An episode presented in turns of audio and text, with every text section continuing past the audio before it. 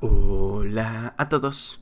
27 de junio y gracias a nuestro devocional Alimento para el Alma, hoy podrán escuchar Justicia del que sufre. Lectura sugerida es 1 Corintios capítulo 6, verso 7. Nos dice su verso 7. Así que, por cierto, es ya una falta en vosotros que tengáis pleitos. ¿Por qué no sufrís más bien el agravio al ser defraudados? Más de 700 años antes de su nacimiento, Jesús es anunciado por el profeta Isaías como el libertador que restauraría la paz y la justicia con una admirable sabiduría.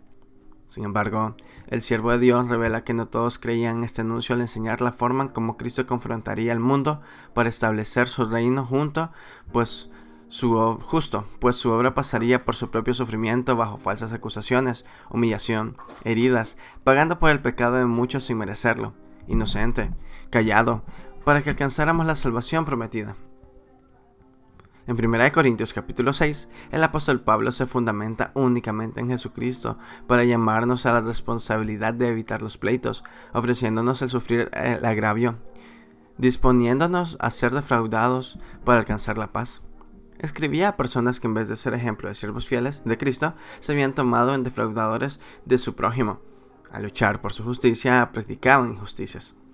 No es raro escuchar a diario las personas están siempre metidas en problemas de relación interpersonal, sintiéndose defraudadas, reclamando de muchas injusticias y naturalmente deseando luchar o al menos manifestar su indignación.